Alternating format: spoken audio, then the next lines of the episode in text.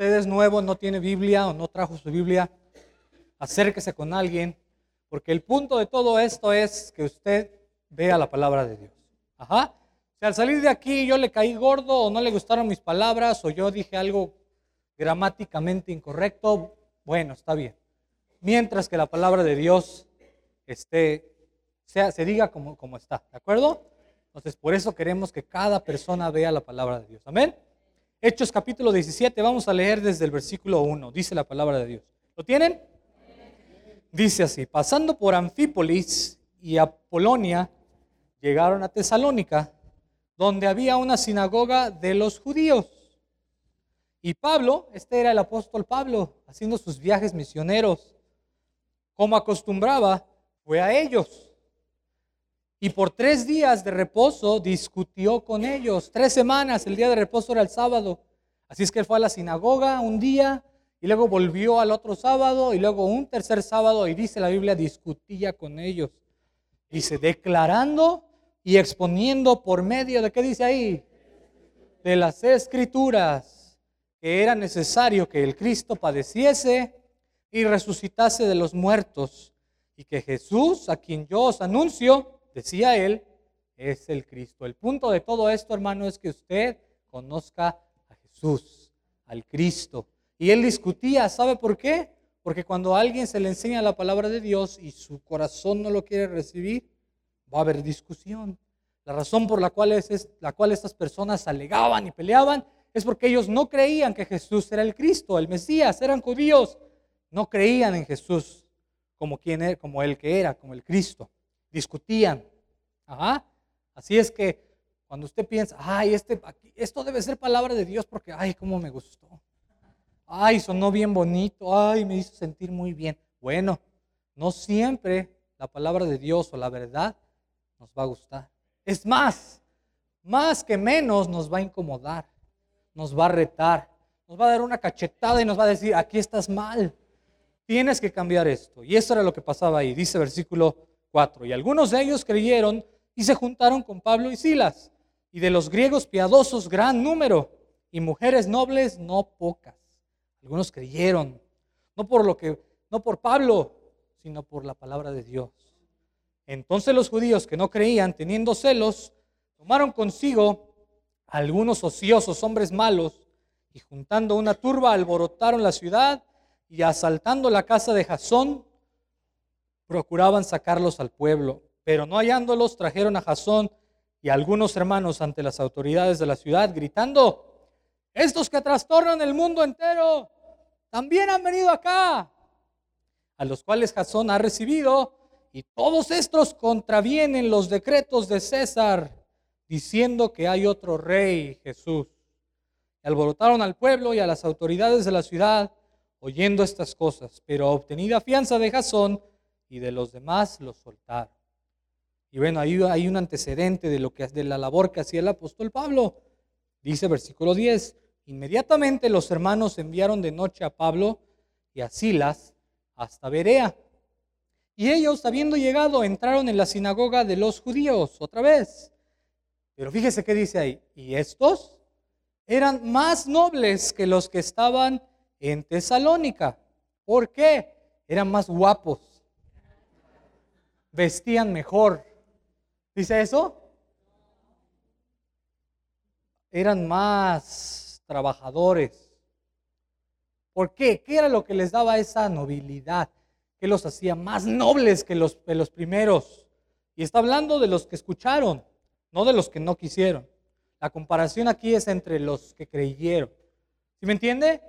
Pablo fue a Tesalónica, le habló a unos y algunos creyeron, dice ahí. Los otros que no creyeron hicieron un alboroto para sacarlos de la ciudad. Llegó entonces a Berea y le habló a otros y creyeron y dice, y estos eran más nobles que los del otro lado. ¿Por qué? ¿No le gustaría que un día en el cielo Dios dijera, los de Teotihuacán, los de Maquisco, eran más nobles que los de allá del otro lado? De los que creyeron, esos sí creyeron también, pero estos eran más nobles. ¿Sabe cuál es la clave? ¿Cuál es el secreto? Dice ahí. Y estos eran más nobles que los que estaban en Tesalónica, pues recibieron la palabra, ¿qué dice ahí? con toda solicitud. ¿Sabe cuál era la actitud de estas personas? Ellos querían escuchar la palabra de Dios, ellos tenían hambre de la palabra de Dios. Disfrutaban el compañerismo, disfrutaban las actividades, sí, pero ellos, dice, recibían la palabra con toda solicitud. Cuando el pastor, les, el Pablo les decía, hey, estás mal aquí, estás haciendo mal ahí, Dios quiere esto para ti. ¿Sabe qué?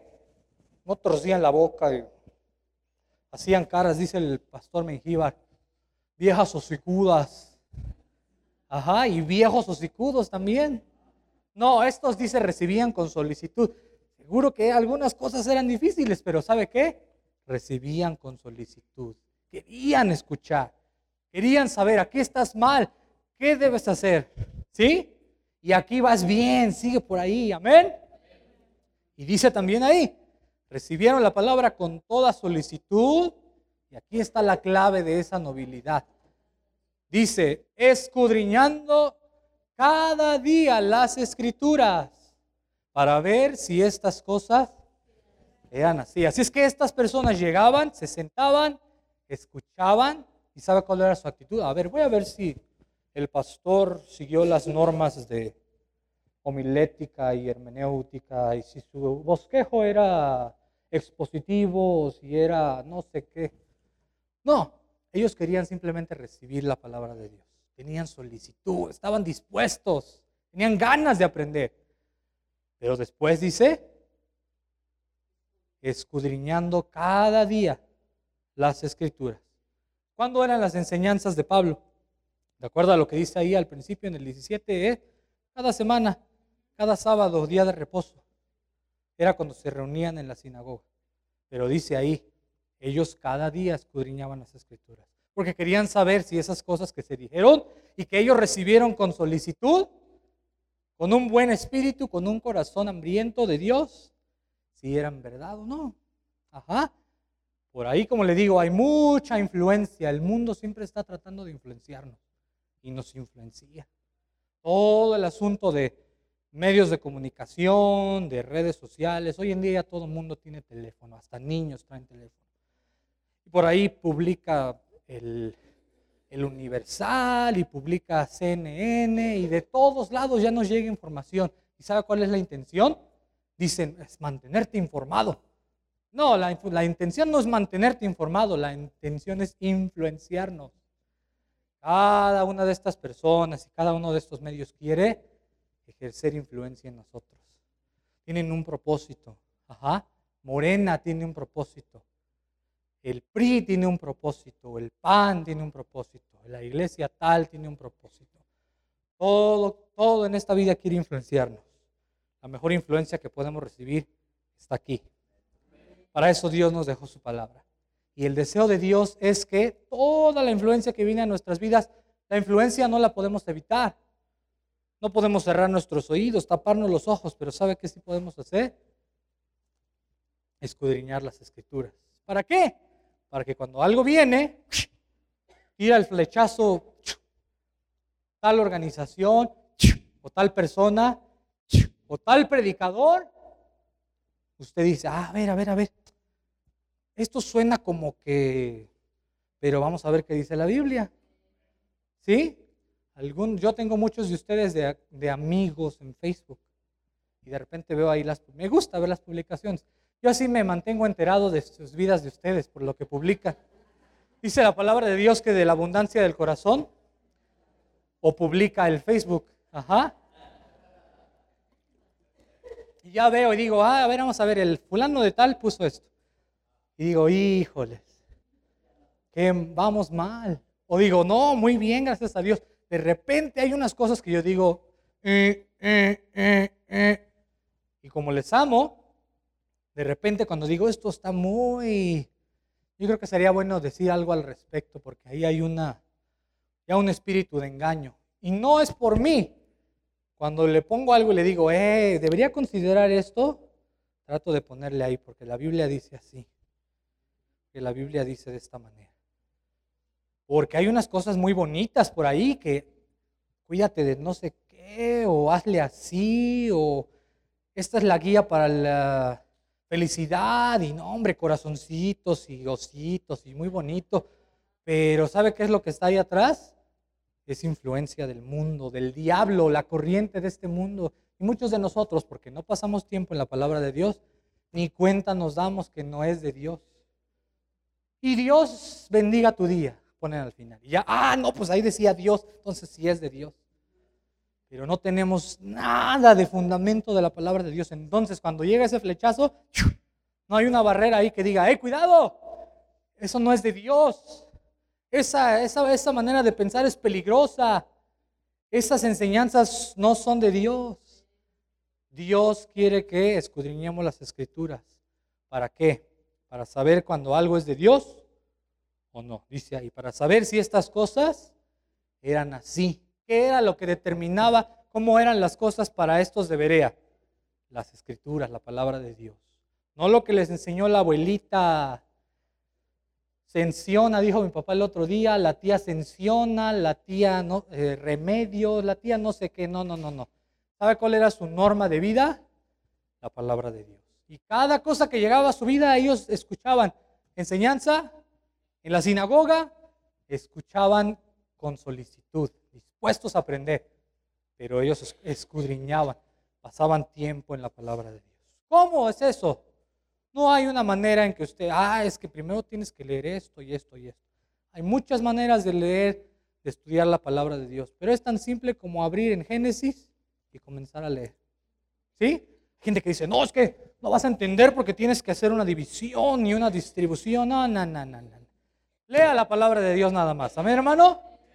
Lee la palabra de Dios. Y cuando llegue algo a su vida que no es de Dios, si usted sabe la palabra de Dios, usted va a decir, esto es de Dios o esto no es de Dios. Y no tiene que odiar al que le enseñó, simplemente tiene que decir, bueno, pues esa persona no enseña la palabra de Dios, mejor ahí la dejamos. Llámese Ezequiel Salazar, llámese Tammy Ashcraft. ¿Qué está diciendo, hermano Alan? Los ancianos de la fe bautista es que nosotros no seguimos a los ancianos de la fe bautista, seguimos la palabra de Dios. Y sabe que tristemente el hombre cambia. Ajá. Y lo que un día se enseñó, y por nosotros ser hombres pecadores y no hacerlo, aunque lo enseñamos, los resultados no son los que debieran. Y entonces, como yo soy el gran, decía un hermano, doctor Nalganchas. Entonces yo no puedo quedar mal porque, wow, mucha gente me sigue y me sigue en Twitter y me sigue en Facebook y me sigue en YouTube. ¿Cómo les voy a quedar? Entonces cambiamos la enseñanza. Y hay muchos de nosotros que ni cuenta nos damos. Pero ya dijo el hermano tal o el amigo aquel que ahora ya no era así como había dicho. Ay, es que nos equivocamos. Ay, es que éramos muy duros. La palabra de Dios es como una espada, dice la palabra de Dios, que traspasa, que penetra. Ajá. Así que cuando alguien dice, enseñó de una manera bíblicamente y después cambia y dice, no, es que no era, ay, es que estábamos siendo muy, muy, muy duros en nuestro juicio y no teníamos amor. Tenga cuidado. Conozca la palabra de Dios para que las cosas que usted hace, que usted sigue, sepa que son de la palabra de Dios. En el lugar donde yo trabajo hay pentecosteses. Y hoy en día ya es difícil a veces ubicarlos porque se cambian el nombre. Ya no se llaman pentecosteses, ya se llaman bautistas o ya se llaman de la, de la amistad, no sé qué, en fin. Pero uno que conoce la palabra de Dios, cuando empiezan a hablar, dice, ah, este no conoce la palabra de Dios, está hablando la enseñanza de esta iglesia o de este grupo. Y hay un hombre que habla con, las, con los trabajadores, con los compañeros. Y de repente, porque andamos ahí conviviendo, trabajando, uno trabaja por aquí con unos, de repente va con otros y hay plática. Y la gente a donde yo trabajo sabe que yo soy cristiano. Y de repente, por alguna razón, sale el tema de conversación, algo que tenga que ver con iglesia o con Biblia o con algo de religión. Ajá. Y entonces me dicen, es que fulano de tal, así, así, así. Ah, Ok, entonces ya uno se da cuenta, ah, este es, ah, este es así o así. Y una vez, una vez hablé con esta persona porque estábamos trabajando. Llegaron otro grupo de trabajadores al mismo lugar y empezaron a platicar. Uno de ellos empezó a platicar con él. Y yo empecé a escuchar y dije, ay, me daban ganas de, de meterme ahí y decir, cállese la boca, usted no sabe nada. Eso fue mi primera reacción. Yo dije, no, voy a, nada más, mejor me voy. Me fui a trabajar en otro lado, regresé y seguía platicando y hablando puras tonterías. Que hay que permanecer, que debes conocer a Dios, pero no puedes ser salvo si no permaneces en la iglesia. Y eso no es palabra de Dios. Pero a ese hombre así le enseñan. Entonces llegó el momento en el que el Espíritu Santo me dijo, no, porque hay mucha gente escuchando y estos están perdidos y van a terminar más perdidos. Así es que dije, mejor vamos a decirles un poquito de Biblia. Y ya le dije, ¿sabe qué? Disculpe que me meta, pero yo creo en la palabra de Dios y creo que es mi deber decirle que lo que usted está diciendo son puras tonterías. Y no lo podía creer el hermano Pentecostés. Y le dije, ¿y sabe qué? Y yo no tengo nada con usted, a usted me cae muy bien, es una buena persona. Pero lo que usted está hablando no es de la Biblia. Lo que la Biblia sí dice es esto y esto. Y me dijo, ah, pero entonces, ¿qué de esta? Y me, da, me sacaba frases, me sacaba cosas que suenan como que son bíblicas, como que son religiosas, hablándome del amor y hablándome de cosas que tenían que ver con su argumento. Pero le dije, ok, eso usted me puede decir en dónde está en la Biblia. Mire, no traigo mi Biblia, pero aquí en mi teléfono tengo una, aplicación de la Biblia. Se la presto y si usted me dice dónde eso que usted me está diciendo está, entonces no hay ningún problema. ¿Me lo puede enseñar? Ay, no, es que no sé qué, pero sí está. Oh, y él me la cambió, me decía, entonces no es Biblia. Y le digo, yo no lo he visto nunca. ¿Usted me lo puede mostrar dónde está? Y él no podía creer que yo le decía que eso no era Biblia, pero no me lo pudo mostrar. Y entonces terminó ahí la plática, ya los otros dijeron, no, pues está aquí medio, medio difícil y se fueron yendo. Unos se quedaron, hicieron preguntas y gracias a Dios tuve algo que decirles, una respuesta con un versículo, no de mi conocimiento ni de mi vasta experiencia, no, no, no, simplemente principios bíblicos, palabra de Dios. Después, el que estaba hablando va, va en el mismo eh, camioneta que yo y le dije, ¿sabe por qué le dije eso? porque yo me doy cuenta que usted habla y enseña y cree mucho con todo su corazón lo que le enseñan. Pero usted tiene que asegurarse que lo que le enseñan es de la palabra de Dios, porque si no, usted está basando toda su fe y toda su esperanza en las enseñanzas de un mentiroso y de un hombre. Y usted va a morir y va a abrir sus ojos a la eternidad a darse cuenta que estaba perdido que nunca conoció a Dios aunque hablaba de Dios, que nunca entendió nada de Dios porque no conoció la palabra de Dios. Y le dije, todo lo que yo le enseño, se lo estoy leyendo de la Biblia. ¿Qué decide usted? ¿Sabe qué me dijo? Yo, yo no puedo dar marcha atrás. Yo no puedo cambiar en donde yo estoy. Y dije, bueno, usted ya no tiene excusa. Usted conoce lo que Dios dice y aquí está la prueba, la palabra de Dios. Allá usted un día con Dios. Y ahí quedó. ¿Por qué? Porque es importante conocer la palabra de Dios. Es importante arraigar esos principios de la palabra de Dios en nuestros corazones. ¿Hasta qué hora tenemos? ¿11? 11.10. Bueno, seguimos entonces. Hay que comparar esas cosas con la palabra de Dios. Hay que saber, tener una guía. Hablaba con mi esposa y le decía, no es tanto que experiencia, ni vivencias, ni, como le digo, yo estoy en la iglesia desde que tengo memoria, pero yo fui salvo a la edad de 14 años. Y sí aprende cosas, y ve uno cosas, y sabe la manera, y sabe el movimiento, y sabe cómo saludar, y sabe cómo aparentar. Pero hasta que no hay salvación, no hay diferencia.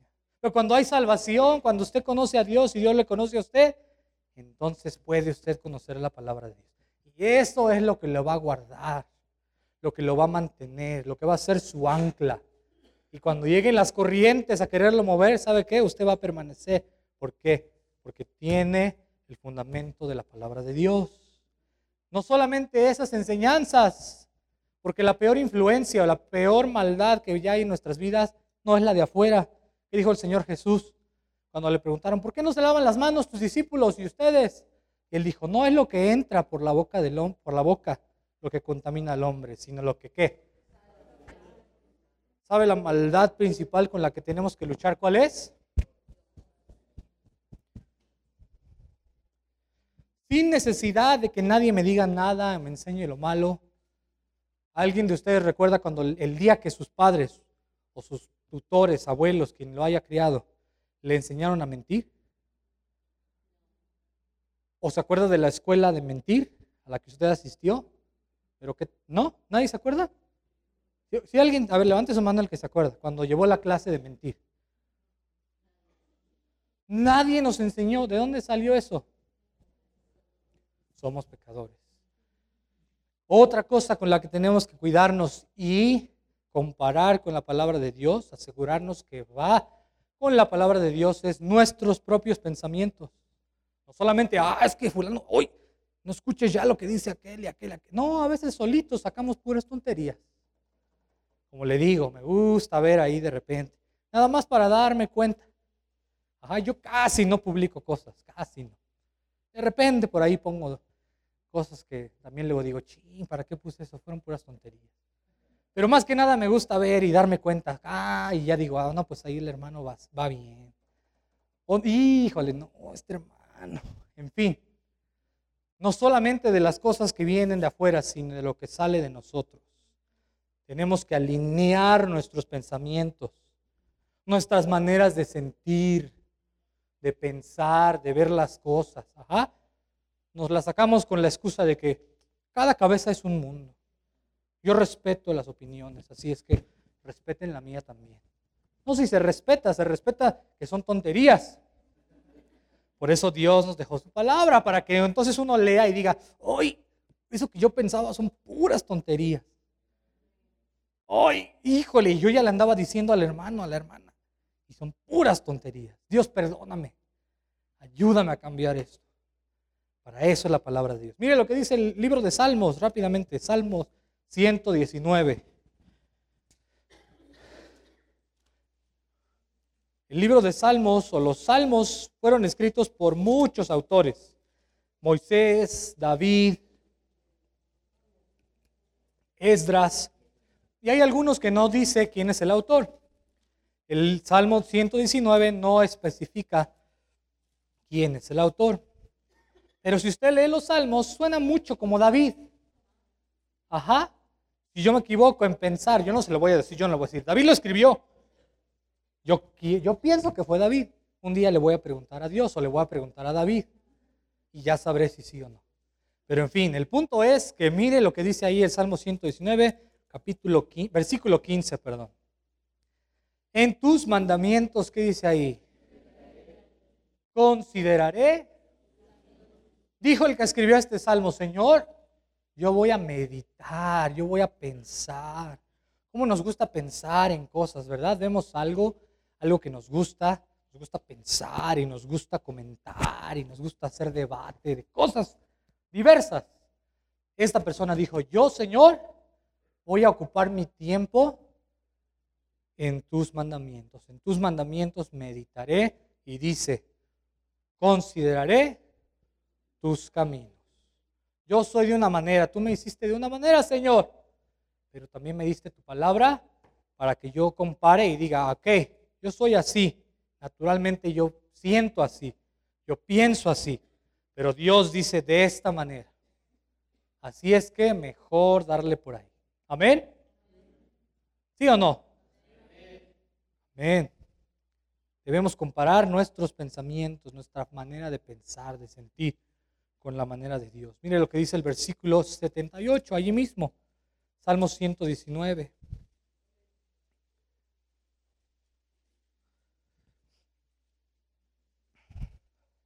Dice, sean avergonzados los soberbios, porque sin causa me han calumniado. Pero yo, ¿qué dice ahí? Meditaré en tus mandamientos. ¿Quién es un soberbio? Uno que no se da cuenta no tiene la capacidad de entender cuáles son sus limitaciones. Uno que dice, no, yo no necesito ayuda. No, yo no necesito consultar, preguntar. No, no, yo sé. Oh, yo conozco. Es así. Así me enseñaron, así aprendí yo, así siento yo, así creo yo. Y dice, eh, dice el que escribió el Salmo, sean avergonzados los soberbios. Pero yo, dice David, meditaré mejor. Meditaré en tus mandamientos. Cuando algo venga a mi mente y yo quiera sacar mis propias conclusiones y decidir la mejor manera, mejor, dice David, mejor medito en tus mandamientos. Pero ¿qué mandamientos va a meditar si en la mente no hay nada de mandamientos? Por eso es importante de nuevo pasar tiempo, conocer la palabra de Dios. No tiene que ser usted un teólogo, no tiene usted que conocer todas las doctrinas, porque hoy en día enseñan las doctrinas, pero en la Biblia no dice, esta es la doctrina del infierno, esta es la doctrina del Espíritu Santo, no. Dios no nos dio una separación de doctrinas. No me malentienda, es importante y a veces son ayudas a, estructurarlo de esa manera. Pero mi punto es, no tiene usted que, ay, fallé en la doctrina de tal.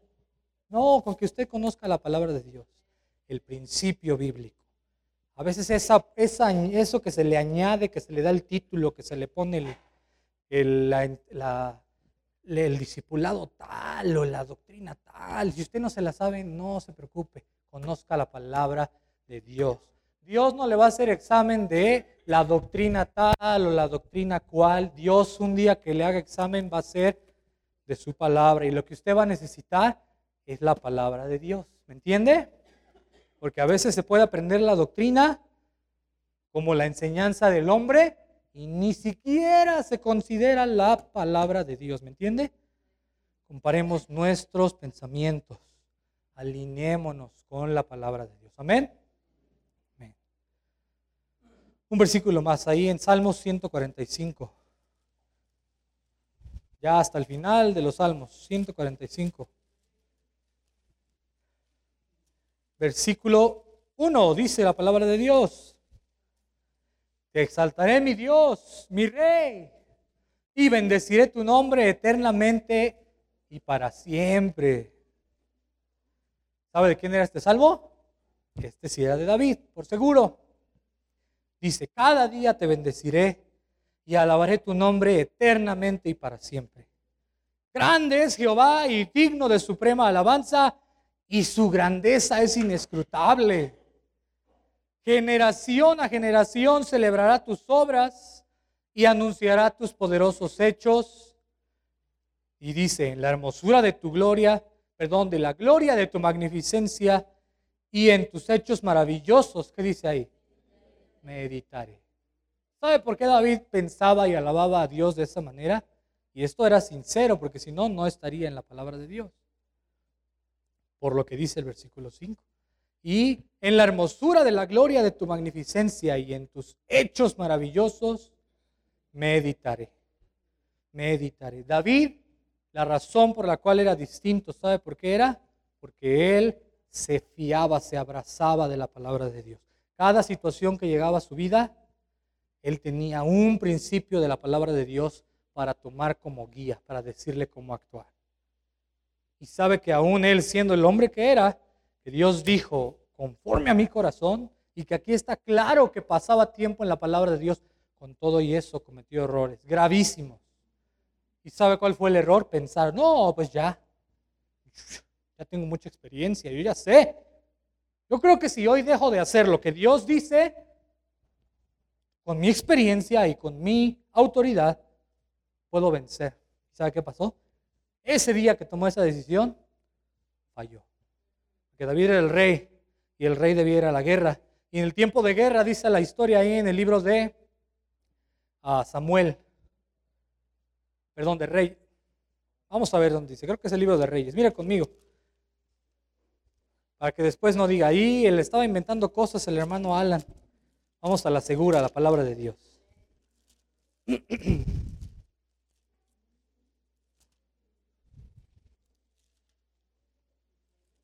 Segunda de Samuel, capítulo 11. Después de tanto batallar y de tantas buenas decisiones por alinear sus pensamientos, por obedecer la palabra de Dios y conocer primeramente la palabra de Dios, Dios le dio a David lo que le había prometido. Era el rey, su tenía un reino próspero. Y dice el capítulo 11, versículo 1, aconteció el año siguiente, en el tiempo en que salen los reyes a la guerra, que David envió a Joab y con él a sus siervos y a todo Israel. Y destruyeron a los amonitas y sitiaron a Rabá. Pero David se quedó en Jerusalén. No era el lugar donde tenía que estar y David lo sabía. Y dice, y sucedió un día al caer la tarde que se levantó David de su lecho y se paseaba sobre el terrado de la casa real. Otra cosa ahí, el principio de Dios es, no seas flojo, levántate, trabaja temprano. ¿Y dice ahí? Algún día al caer la tarde, se iba levantando David al caer la tarde. Y dice ahí, se levantó David de su lecho y se paseaba sobre el terrado de la casa real y vio desde el terrado a una mujer que se estaba bañando, la cual era muy hermosa. Y envió David a preguntar por aquella mujer y le dijeron, aquella es Betsabé, hija de Eliam, mujer de Urías Eteo. Y envió David mensajeros y la tomó y vino a él y él durmió con ella. Luego ella se purificó de su inmundicia y se volvió a su casa. Y esa es una historia triste. Y David pensó que así como terminó así, pues hizo esto, hizo esto, ya, se fue a su casa. Y David pensó, bueno, ya, se acabó. Y después tuvo consecuencias. Y David trató de cubrirlas con su experiencia y con su poder y con su autoridad. ¿Y sabe qué? Las cubrió. Nadie supo, nadie se enteró. La mujer salió embarazada y David planeó y dijo, ah, le voy a hacer así, así, así, así. Y como era el jefe, todo salió, como dice el dicho, a pedir de boca. Mandó a traer al esposo, dijo, ahorita engañamos como que él te embaraza y nadie se entera. Y como no le salió, pues ni modo, le di chance al chavo y no quiso, mátenlo.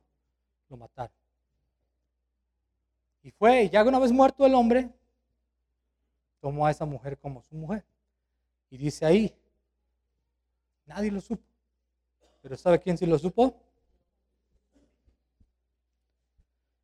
Y todo eso se hubiera podido evitar si David hubiera continuado de la manera que lo había hecho hasta entonces, escudriñando, meditando, considerando.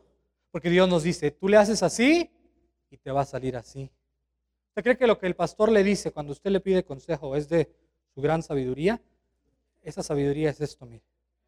Dios dice así y él así le dice, hazle así.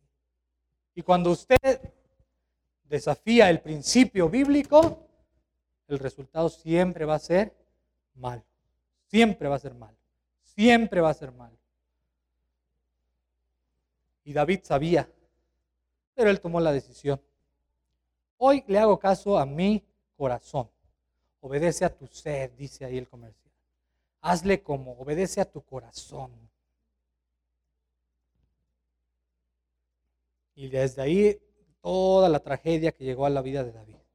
Por una sola, un solo momento en el que él decidió, hoy no necesito de meditar, hoy no necesito considerar lo que Dios dice. Hoy, esto está, esto está fácil, esto yo lo puedo resolver. Para todos Dios nos da una guía, un principio. Y haríamos bien en, conocerlo, en meditarlo, en obedecerlo. No, es que yo no siento así, yo no pienso así. Ay, es que muchas cosas se enseñan aquí que son contrarias completamente. Le doy un ejemplo. Sumarle a los chavos. Vienen a la escuela y aquí se les da, porque es un principio bíblico. No, pero es que fulano de tal o fulana de tal son angelitos. Hay unos niños que sí, son muy buenos, bien portados. Son a veces los que más necesitan. A mí se me daba, yo sí era de los malos, se lo digo te lo confieso. Yo no era de los bien, de los que, híjole, a ver, le vamos a dar el beneficio de la duda. No, conmigo no había duda, pura maldad. Pero gracias a Dios, ¿sabe qué? Y no era de que, a ver, hijo, ven, ven, explícame tú, ¿qué pasó? A mí nunca me preguntaron mis papás, hijo, ¿qué pasó? Ven para acá. fulano de tal me dijo esto. Yo te advertí una cosa, ¿sí o no? Sí, ponte ahí. Suaz, suaz, suaz. Día tras día, año tras año, décadas pasaron. Pero ¿sabe qué? Eso es principio de Dios. Y hay muchos de mis amigos que eran buenos, amigos, amigas, compañeros que crecieron conmigo. El jueves vino un amigo mío aquí a la iglesia. Algunos lo, vieron, por ahí estaba. De todos, de los 20 que éramos en el grupo, solamente él y yo quedamos. No me refiero a que están muertos, pero como si estuvieran los demás. Tristemente. No es que él y yo somos mejores que ninguno de ellos. Yo era peor que todos ellos. Pero el principio bíblico. ¿Sí? Castiga al muchacho, dale, porque va a entender el temor de Dios. Y sabe que yo le digo una cosa. Podré, tengo muchas faltas, pero cuando se trata del principio de Dios, yo sí la pienso. Yo sí digo, uh, muchas cosas que mi carne quiere, que mi carne me pide, que he estado a un pasito de permitírmelas. Se acomodaron las cosas, así como con David. Y yo dije, bueno, pues si le hago así, le hago yo creo que la puedo. Pero algo me dijo, ¿te acuerdas? Del principio. Si de los barazos no te podías librar, ¿crees que te puedes librar de Dios. Conocer la palabra de Dios. No menosprecie, hermano, el principio de Dios. Abrácese y entonces cuando venga el momento de resultados, usted va a poder decirle a Dios, Dios, yo hice como tú me dijiste. Así es que quiero exigirte los resultados. Pero el día que las cosas salgan mal, usted va a saber y va a decir, yo no seguí el principio, porque Dios nunca se va a equivocar. Alinear nuestros pensamientos, considerar, meditar en la palabra de Dios. Si el diablo pudo influenciar a Pedro, ¿cree que a usted no lo puede influenciar, engañar, manipular? Nos puede manipular hay que asegurarnos. Último versículo, vaya conmigo al libro de Segunda de Corintios. Capítulo 10.